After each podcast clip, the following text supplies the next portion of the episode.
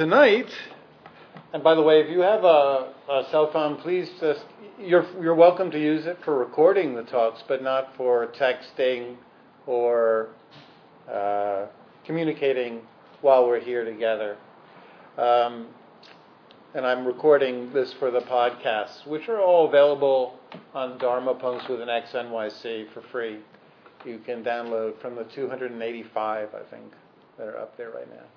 So tonight's talk is the three tools that the Buddha provided to develop peace, to cultivate the mind.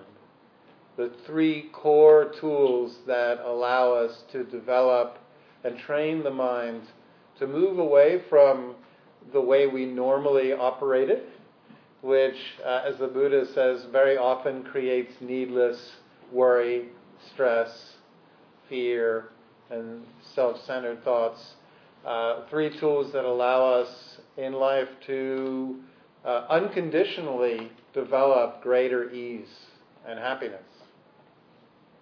And they're listed in the Eightfold Path under the section known as Samadhi, or cultivating peace and tranquility, otherwise known as Bhavana, and which means to develop the mind.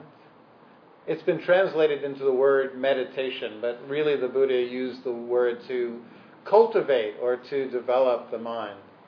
And the three tools are concentration, mindfulness, and effort.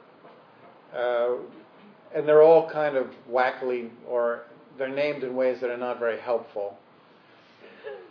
So I'm going to describe what they really are, how to work with them, how they're properly used in conjunction to develop ease and peace in life, and ways that they're often misused.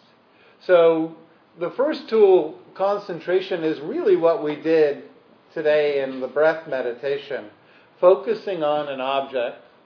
It can be an object like the breath. It can be other objects, the sound of something that's repeating. In my tradition, we tend to use internal sensations like the breath or body sensations. And what we do is we focus the mind on maintaining a constant awareness on a single object that goes and repeats and sustains. And then we learn to work with this sensation or this object, for example, the breath, to develop a sense of peace. Now, simply focusing the mind, a lot of neuroscience shows, a wonderful study by Harvard shows, the more you focus the mind on a task and don't allow the mind to wander wherever it wants, just that in and of itself is very skillful. When the mind is allowed to go wherever it wants, a part of the four regions called the PCC, which is a region involving the cingulate, basically kicks in what's known as default mode, allowing your thoughts to go wherever they want. And that sounds pretty pleasant, right?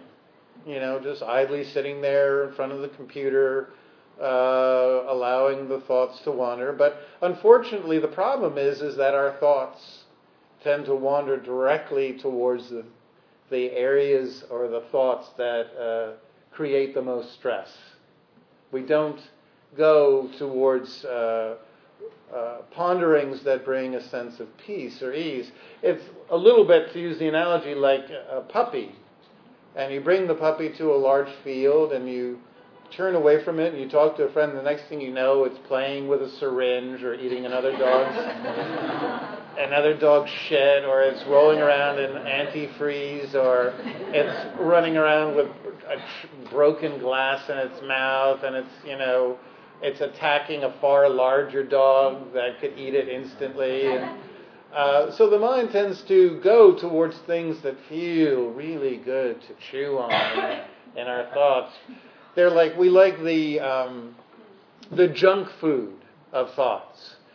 the junk food of thoughts, the candy of thoughts, the sugar of thoughts, the Mars bar of thoughts, the Snickers bar of thoughts is, one, myself, and two, speculation, things that I don't know about.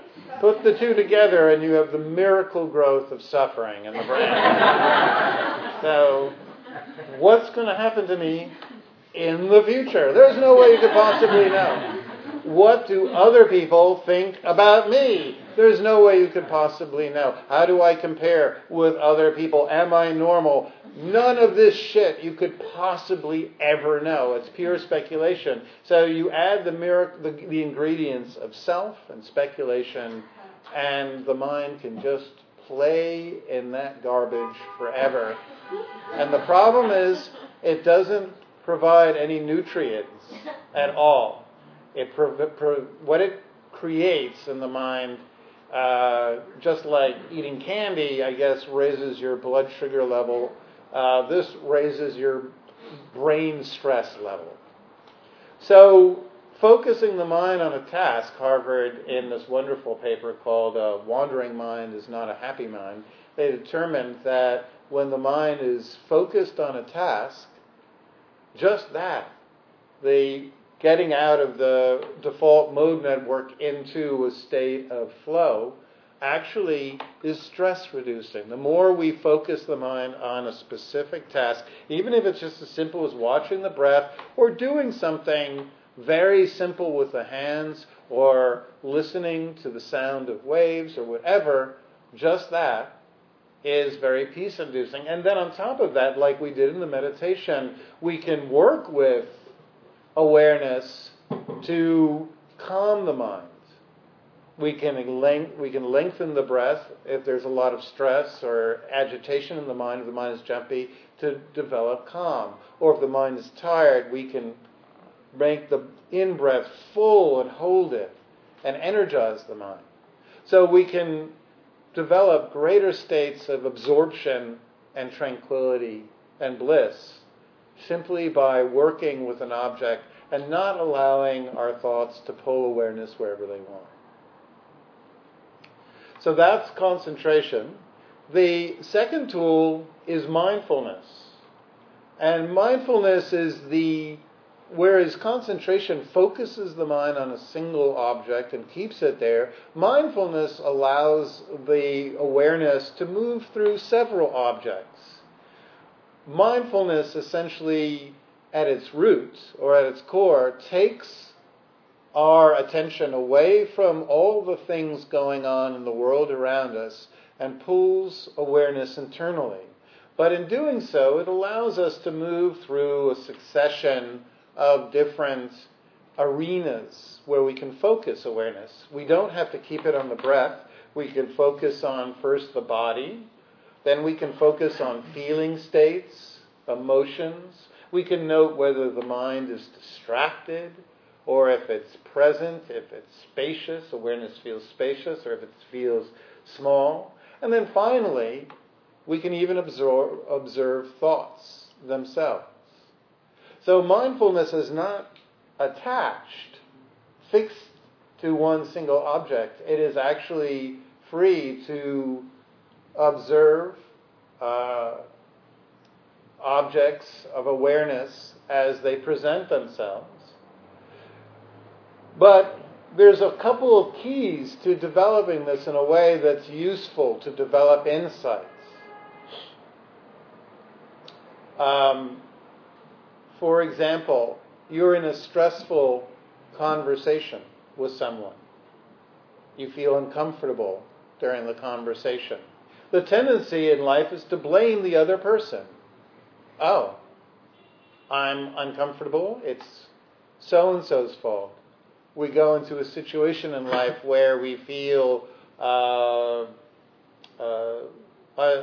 just not settled, not comfortable in our own skin. And we tend to blame all of our internal states on the world around us. And yet the insight that mindfulness provides to us is an awareness of just how much of our experience, our feelings of ease and comfort, boil down to internal states, what's going on inside, not outside. And we'll talk about this a little later, but the tools we use are nicely summarized in a process that a teacher named Michelle McDonald, that I actually was on a retreat with in Thailand a while back, calls the RAIN, which is recognize. So when there's something going on, pull awareness away from what's going on around us. If we feel stressed out, panicky, worried, bored, whatever sensation, whatever experience is going on in life, pull awareness from the world around us, bring it internally, and recognize what is the dominant experience. Often it's something in the body or in the breath. So if I feel anxious, I might first pull awareness from the environment around me and just note what's going on with the breath. Is the breath shallow, hyperventilating? Is it very, very quick?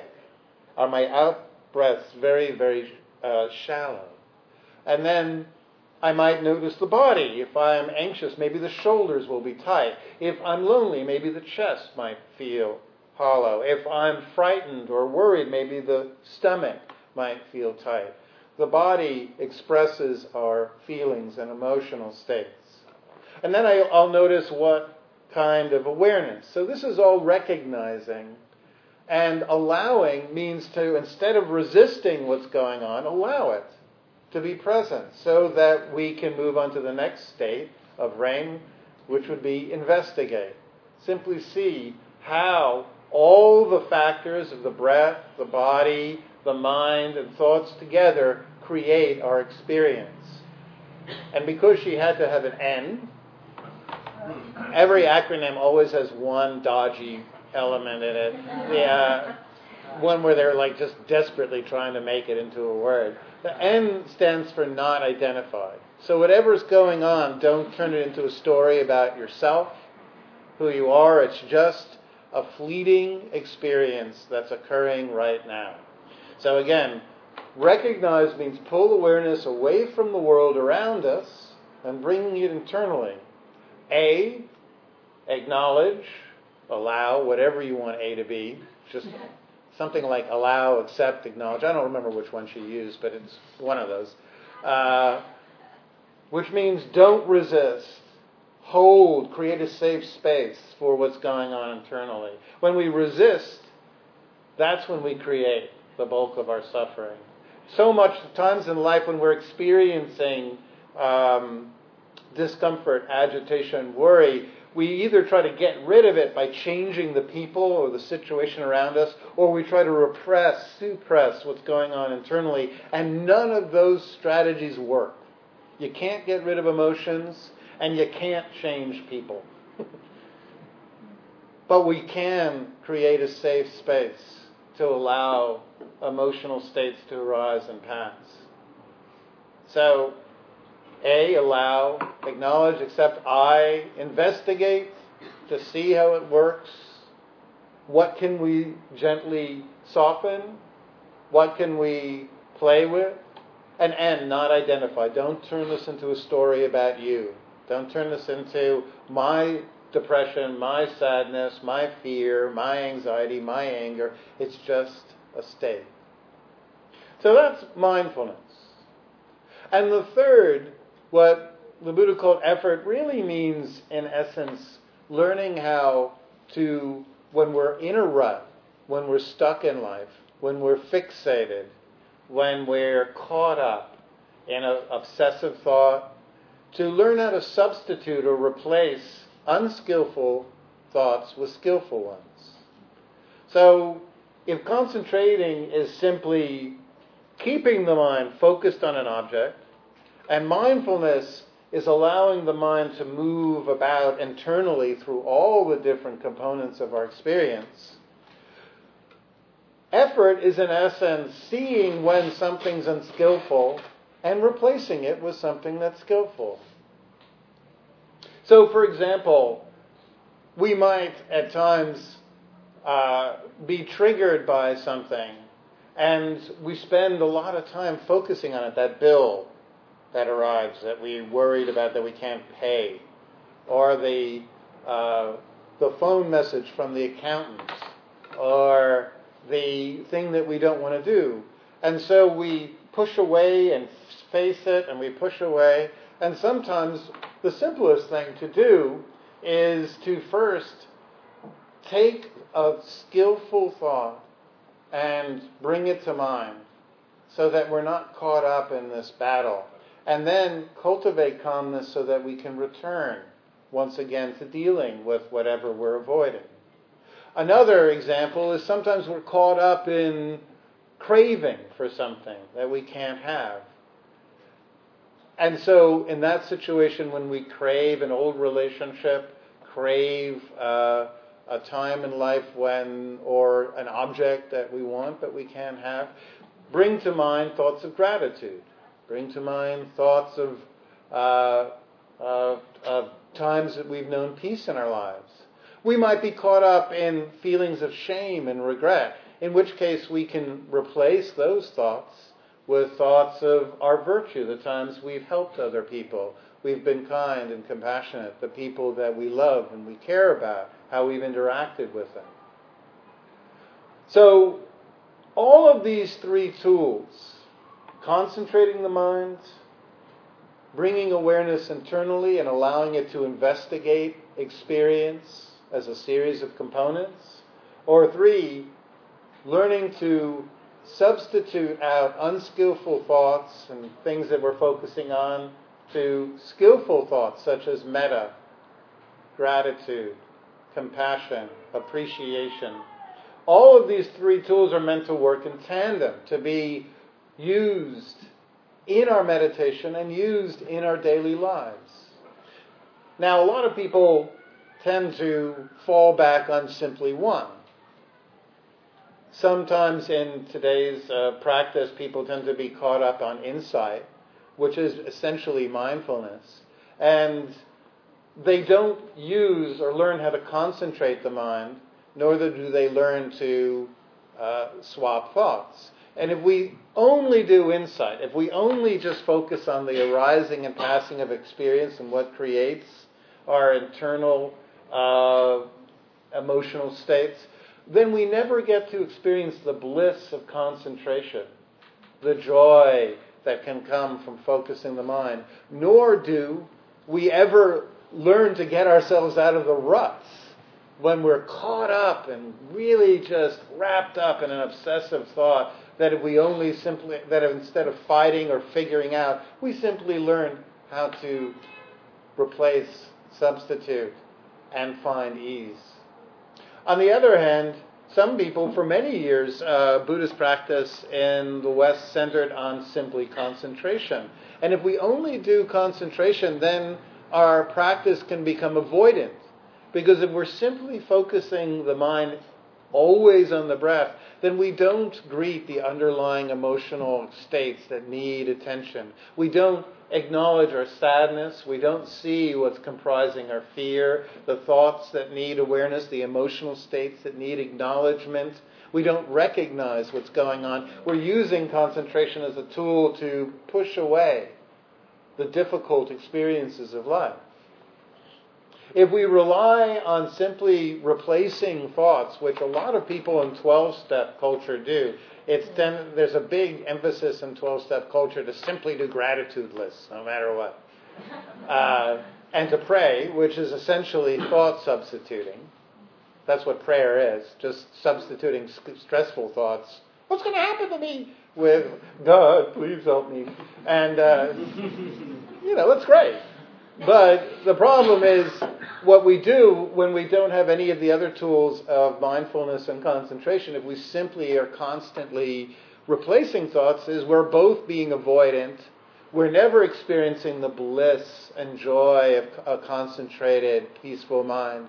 And we're making the mind just this constant sort of like totalitarian machine of always needing to get rid of stuff. Substituting thoughts really should be something that we do last, after investigation, after we've tried concentrating the mind, only when we see we're really stuck do we go into this practice, this third tool. So let's talk about a really skillful way we can use all three of these together. Very often in life, I'll use the beach because it's the easiest one. Most people love the beach. You don't meet too many people that hate the beach, so it's a nice tool to use. If you hate the beach, just go with me. So most people love the beach. Like, oh, great, it's a beach day. Yay, beach day, beach day. You know, beach day song, you know. Picture Ren and Stimpy doing a beach day song. So what do we love about the beach? Well, lying down on a towel, feeling the warmth of the sun, hearing the sound of the waves coming in and going out, the body feeling really relaxed, and the mind allowing all the worries and plans of the city life to be hundreds of miles away as we simply give ourselves permission to relax. Now, if we associate our happiness and our peace that happens on the beach with being on the beach, if we say that our happiness is caused by the beach, then we've made our happiness in life conditional. It's dependent upon a warm, sunny day where we can get a ride out to Fort Tilden where all the other hipsters are or whatever. So that we... Is it open? Is Fort Tilden open? I don't know. Yeah. It is. Okay, yeah. So we can... we need all those conditions to be met. If it's raining, if it's cold, if we can't get a ride, you know, if the people we're with in the car are irritating, if we immediately get to our spot and we have to go to the bathroom and we're, you know, really persnickety, we had to get a space that's a million miles away from the bathroom, then all of the happiness is conditional. But if we realize, what is it that really created my joy when I'm on the beach? Well, what is it really is I'm relaxed, I'm not allowing my mind to go to the thoughts that cause needless stress and suffering, like planning the future or regretting the past. I'm staying present. And I'm listening to the sound of the waves while I'm allowing myself to feel the feeling of the warmth on the skin. When you examine this through mindfulness, mindfulness shows us that you could do that any time you ever wanted. You could have a beach-like experience every moment of your life. In the middle of the winter, you could stop what you're doing.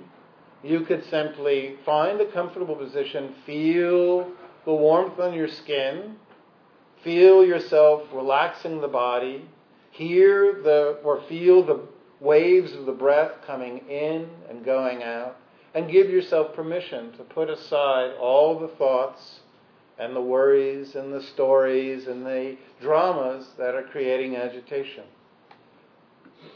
In fact, the bulk of the happiness that the beach produces is, in fact, absolutely available unconditionally to us all the time. But it's only through investigating it through mindfulness that you learn what's creating the peace in your life and then how to recreate it.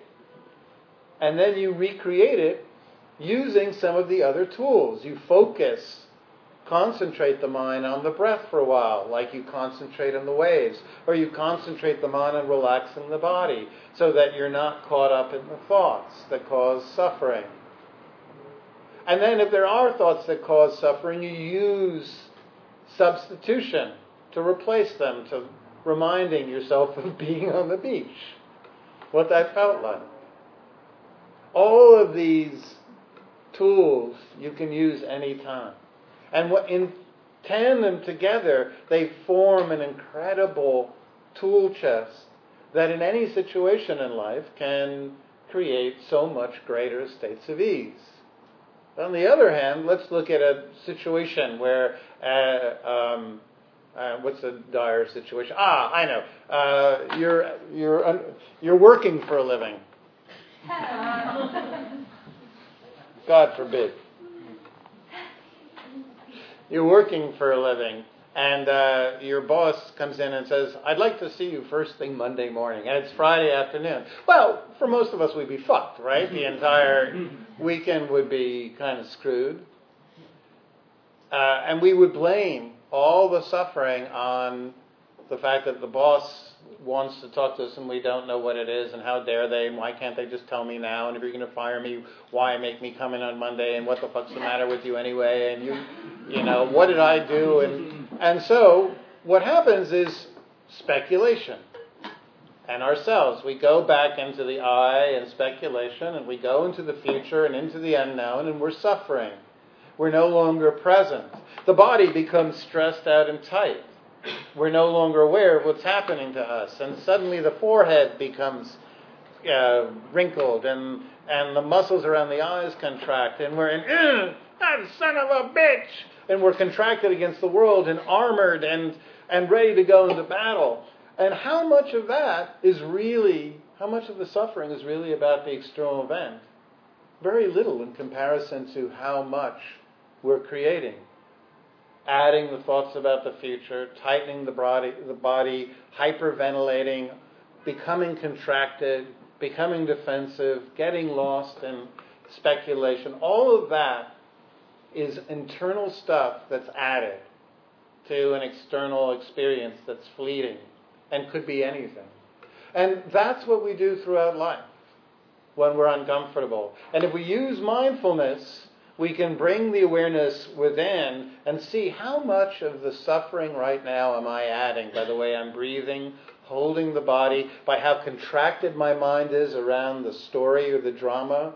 Can I be aware of all the sensations around me, the feeling of the body, the clothes on my skin? Can I take in the sounds around me? Can I let go of all these thoughts about the future by giving myself a test? Again, we're using mindfulness, we're using concentration, and we're substituting thoughts, all together in tandem. So no matter what you're doing in life, the process always is mindfulness first, then concentrating the mind if it's, on something that's skillful, and replacing the obsessive worries with something that's skillful when we're caught up. I hope there was something of value. I thank you for listening. And now we will go to the question time.